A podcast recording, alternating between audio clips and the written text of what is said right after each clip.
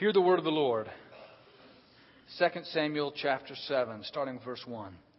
Now, when the king was settled in his house, and the Lord had given him rest from all his enemies around him, the king said to the prophet Nathan, See now, I'm living in a house of cedar, but the ark of God stays in a tent. Nathan said to the king, Go, do all that you have in mind, for the Lord is with you. But that same night, the word of the Lord came to Nathan Go and tell my servant David, Thus says the Lord, Are you the one to build me a house to live in? I have not lived in a house since the day I brought up the people of Israel from Egypt to this day, but I've been moving about in a tent and a tabernacle. Wherever I have moved about among all the people of Israel, did I ever speak a word with any of the tribal leaders of Israel whom I commanded to shepherd my people Israel, saying, Why have you not built me a house of cedar? Now, therefore, thus you shall say to my servant David, Thus says the Lord of hosts, I took you from the pasture, from following the sheep to be prince over my people Israel. And I have been with you wherever you went, and have cut off all your enemies from before you, and I will make for you a great name, like the name of the great ones of the earth. And I will appoint a place for my people Israel, and will plant them, so that they may live in their own place, and be disturbed no more, and evildoers shall afflict them no more, as formerly. From the time that I appointed judges over my people Israel, and I will give you rest from all your enemies. Moreover, the Lord declares to you that the Lord will make you a house. When your days are fulfilled and you lie down with your ancestors, I will raise up your offspring after you, who shall come forth from your body, and I will establish his kingdom. He shall build a house for my name, and I will establish the throne of his kingdom forever. I will be a father to him, and he shall be a son to me. When he commits iniquity, I will punish him with a rod such as mortals use, with blows inflicted by human beings. But I will not take my steadfast love from him, as I took it from Saul, whom I put away from before you. Your house and your kingdom shall be made sure forever before me. Your throne shall be established forever. This is the word of the Lord. Thanks be to God. You know, David had a good idea here. It's time to make a house for God. You know, it's, it's a logical progression. You know, we, we've entered into the promised land. We've defeated all of our enemies. We're all at peace. And look, I live in this nice house. It's about time we made God a house. Sounds like a good capital campaign to me. It's also the cultural progression, not only the logical one, but cultural. I mean, any good Canaanite king, the kings in the land of Canaan, any good Canaanite king knows he who has the biggest house for God has the biggest kingdom. So it's time now to speak the language of the people. Let's build a big house for God so that everyone will know God is for me and I am for God. I mean, it's the natural act. It's even the, the biblical progression. If you look uh, back, you don't have to, you can just trust me. Deuteronomy 12, verses 10 through 12. When you cross over the Jordan and live in the land that the Lord your God is allotting to you, and when he gives you rest from your enemies all around so that you live in safety, then you shall bring everything that I command you to the place that the Lord your God will choose as a dwelling for his name. Your burnt offerings and your sacrifices, your tithes and your donations, and all your choice votive gifts that you vow to the Lord. I mean, even biblically, you could say, yes, it's time. We're, we're in the promised land. We've been here. It's time to, to build the house. And even Nathan, David even, I mean, he does all the right things almost. He pulls in Nathan, you know, one of his friends, community, a trusted confidant. And Nathan, this is my idea. David, go ahead. The Lord's Spirit is upon you. Do what you have on your mind to do. It's the next step, right, in the strategic plan of overtaking Canaan. It's a way to, to hammer it home that Yahweh is, is leading us to fulfill the mission. It's somewhere in the midst of all of that. It seems that maybe they forgot to ask God. Do you want us to build you a house? Well, God answers. We're told Nathan that night. Through, through a dream, through a voice, through the, the way that Nathan was connecting with God, it, he hears from God, it's not time to build me a house. You can only imagine, or, at least uh, I can, you know, that God did a little bit of teaching with Nathan. You know, remember, remember, this is what Peter's going to write in a while. It, for me, it's tomorrow. For you, it's a thousand years. But a day is as a thousand years to me. A thousand years is as a day. Really, time is not what I live in, Nathan. Remember what the prophet Isaiah said My ways are not your ways. For as the heavens are higher than the earth, so are my ways higher than your ways, and my thoughts than your thoughts. And maybe even here, David got a little ahead of God. It's an easy thing to do. Easy thing to, to fall into that trap of, of playing God, of David working his plan instead of walking with his God. Sort of like Abraham and Hagar. Remember, God told Abraham, I promise you, you will have a son. And Hagar tried to have a son with Sarah, or Abraham tried to have a son with Sarah, and it just never was working. So Abraham said, You know, God, you promised me I'm going to have a son, so let me get Hagar. Which was a way for Abraham to play God, to work his plan instead of walk with his God.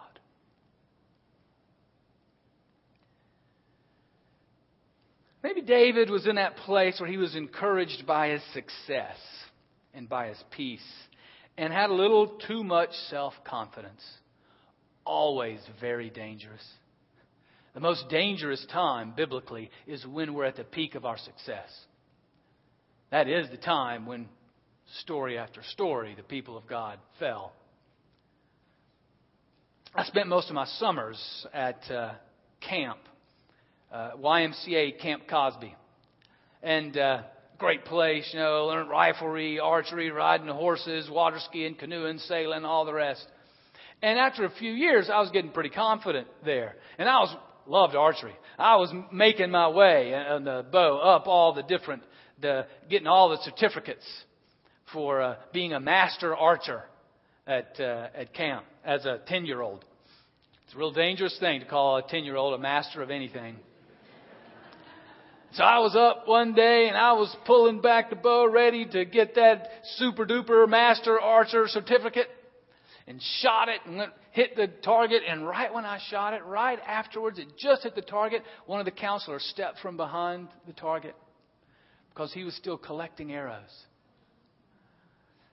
When you get a little confident, when you get a little too self confident, you forget to listen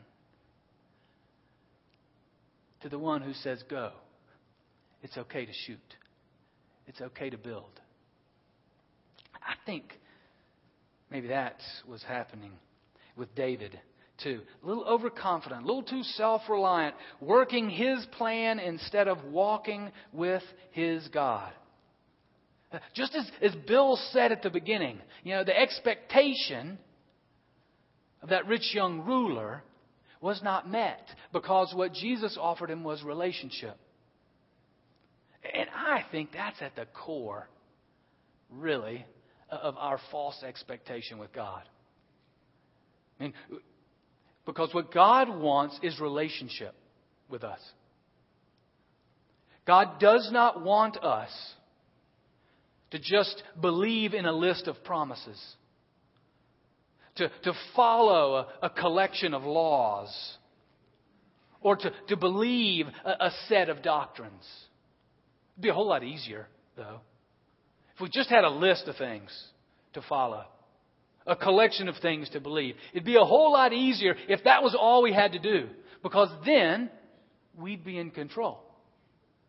We would have it right there before us. No matter how big it was, it would be ours to control. But God does not do that. What God desires is a relationship with us, a living, breathing, vibrant relationship with His creation. And in that relationship, we will be surprised over and over again because God's ways are higher than our ways. Di- they're different than our ways. He does not work according to our expectations. Matter of fact, that is one of the rules of the relationship because it's impossible, impossible for us to grasp the fullness of God. And so we will always be encountering missed expectations with God. Always.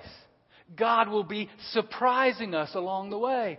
Not because God likes surprises or something, the old practical joker. It's because we, it's impossible for us to know God in the fullness. And as He reveals Himself to us in our relationship more and more, we will consistently be surprised. And we've learned from the, the Schindeldeckers, they've, they've shared us what happens when we have expectations that aren't met. 99.99% of the time, right? That means conflict. Think about that in our relationship with God. Conflict with God. When God doesn't meet our expectations. Largely, we call that when bad things happen to good people. Happened this week. Our brothers and sisters at Crossroads Church, where 23 year old graduate student was a part of, of their Christmas proclamation of the message, fell to her death in the middle of their first service. Why and how, I don't presume to know the answers to the why. And to be honest, I'm always really worried when somebody else does. But I do know, and we believe fully, that God is present and redeeming in every situation, even when it's evil. And a 23 year old falling from the rafters in the middle of a worship service is evil. That's just wrong. But God is at work in the midst of that, even though He didn't meet my expectations, because that's not what I expected, and I'm willing to bet that no one did. But as we've recounted a number of times here, that Romans 8 passage, that God is at work for good for all who believe Him. But we remember, we have to redefine that good every time that God will use everything for his kingdom. God will use everything, even evil, even death, so that more and more will hear of Jesus and that those that follow him will follow him more closely. God will use, not, not cause, I'm not comfortable using that word myself. I'm not smart enough, philosophically rooted enough to be able to use that word appropriately. But what I do know and what I see throughout the scriptures is that He will use everything that happens so that more people will turn to Christ and that those that do will be more like Him. And what I do know, even in that situation, is that Carrie's family were deeply rooted in Christ and filled with the Spirit and have been some of the greatest encouragers of the, the staff and leadership of that particular church and have encouraged them and asked them and blessed them, liberated them to move forward, continuing even in the face of such a missed expectation to continue to proclaim the truth of God's love as they share the Christmas story. If we learn anything from this, we have recognized anew that God's ways are not our ways. That we will get what we need, but not what we expect, not what we want. All right, let's uh, go back to David and God. Go back, back to the story of David and, and Nathan and, and God. And, and, notice here, even though God want, David wants to get ahead of God, and God corrects David, that he does so with gentleness. There's no anger. There, there's no stumbling into to David's office. You're attempting a coup. You know, I give you an inch, you take a mile. Now, am I just your co pilot now or something, David? He comes in gently. He teaches, he corrects, and he leads. In a subtle way. If you go back and reread through verses 5 through 9, you notice how he calls David my servant? Just the perfect words there. You are my servant, not my fellow pilot. You are my servant. And he goes to remember, David, I haven't lived in a house since I brought your people hundreds and hundreds of years ago out of slavery from Egypt. Remember who did that? And so now you're going to be the one to build me a house, David? Remember, I'm the one that brought you off the fields of the sheep, and I am the one that placed you as the king. I am the one that have provided this peace for you. David, let's rethink this plan of yours. Wait on me, David. Remember, walk with me. And the great thing, we don't have time because I still want to look at a passage in Luke real quick.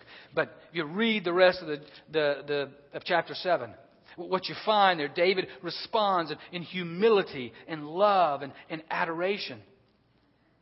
He, comes back to the relationship with the living God. He repents, he learns, and he grows. And he receives God's promise for David's kingdom. If you look at the very end, you look at the very end, as he's gone through, he corrects David, brings him back, saying, Don't worry, your son's going to build a house for me. This is, this is my plan. This is how it's going to work out. And then verse 16, Your house and your kingdom shall be made sure forever before me. Your throne shall be established forever. Now, how would you fulfill that promise? I got some ideas. Man, there's some real easy ways to make that promise fulfilled that David would sit on the throne forever. Now, just a little secret. David, let me tell you how nuclear fission works. That would put David in power for a really, really, really, really long time. Or just gunpowder. Let me give you a little secret how gunpowder works, David. Or better yet, give him a big screen TV and a brand new Wii. He'd control the world forever then because he'd have the 10 year old boys, and that's how you control the world. How would you fulfill that promise? David, your lineage will be on the throne of the world forever.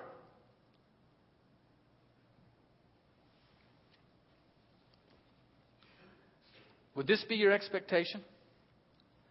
Luke chapter 1, verse 26, on page 831. In the sixth month, the angel Gabriel was sent by God to a town in Galilee called Nazareth, to a virgin engaged to a man whose name was Joseph of the house of David. The virgin's name was Mary. And he came to her and said, Greetings, favored one. The Lord is with you. But she was much perplexed by his words and pondered what sort of greeting this might be. Don't you love that? Don't you just love some of the understatements of the biblical writers? An angel has appeared to a teenage girl, and she's perplexed about this greeting. Man, she's doing backflips upside down, turned around, inside out. What's going on? An angel is talking to me. That is not what I would expect of how God to fulfill this promise to David. The angel said to her, Do not be afraid, Mary, for you have found favor with God. And now you will conceive in your womb and bear a son, and you will name him Jesus.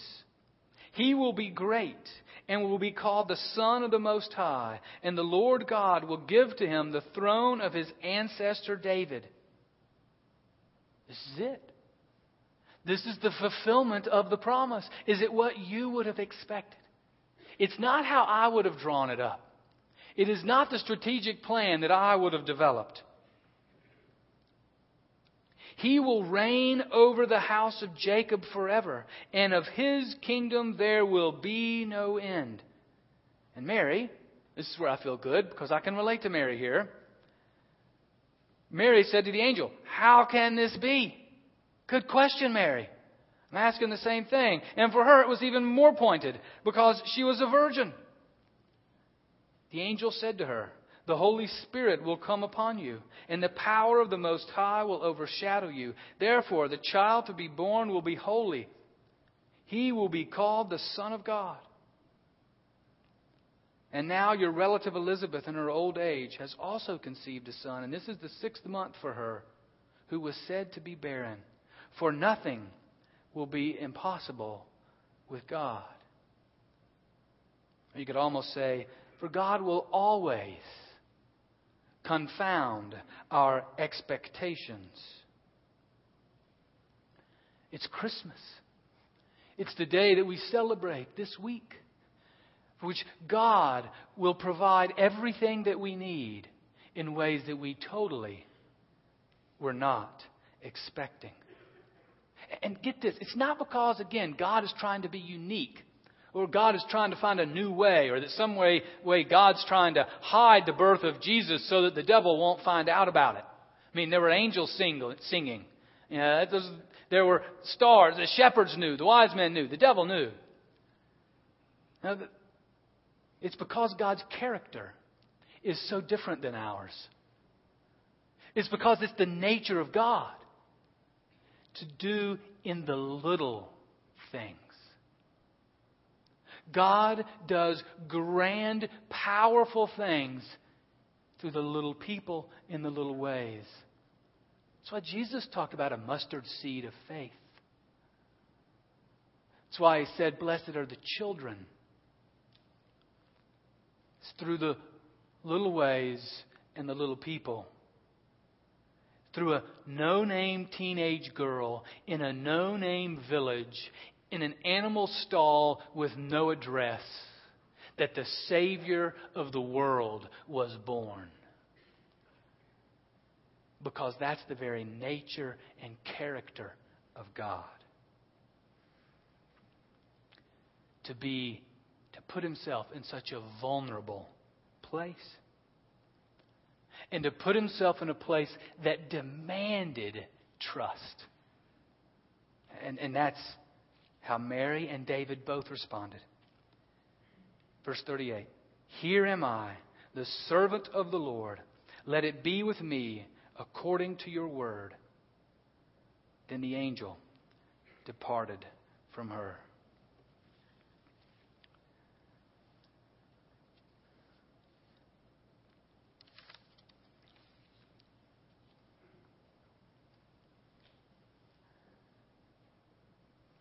The mustard seed of faith, the nature of God, who pursues the one lost sheep, the one lost coin.